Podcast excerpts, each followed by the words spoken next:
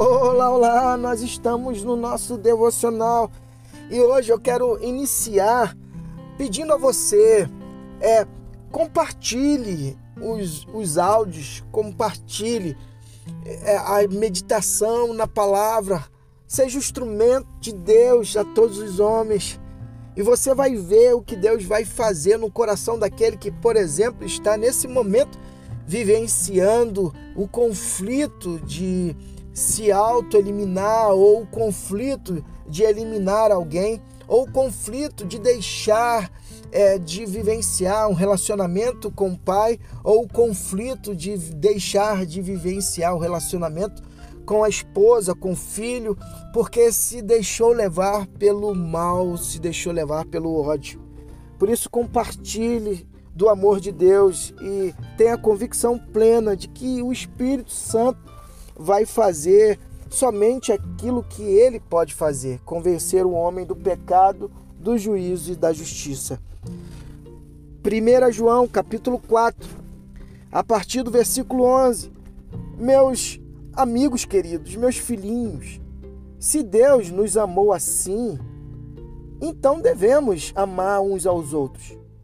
Ninguém viu Deus, nunca, mas se amarmos uns aos outros, Deus habitará no íntimo do nosso ser e seu amor será completo em nós, amor perfeito.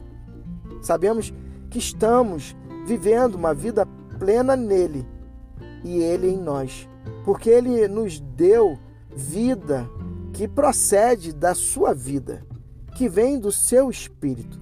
Além disso, vimos por nós mesmos e continuamos a afirmar que o Pai enviou seu Filho para salvar o mundo. Quem confessa que Jesus é o Filho de Deus participa de um relacionamento íntimo e estável com Deus. É por isso que abraçamos de coração esse amor que procede de Deus. É top demais essa palavra. É top demais viver Cristo na perspectiva do amor, na prática do amor. Que assim seja na minha e na sua vida. João deixa claro que o amor expresso de Deus é real a todos os homens, sem exceção. Não existe acepção de pessoa. O fato é que ele é capaz de mudar o homem de dentro para fora. Essa é a, é a É a garantia de quem tem um relacionamento íntimo é com Deus. Transformação diária, transformação constante.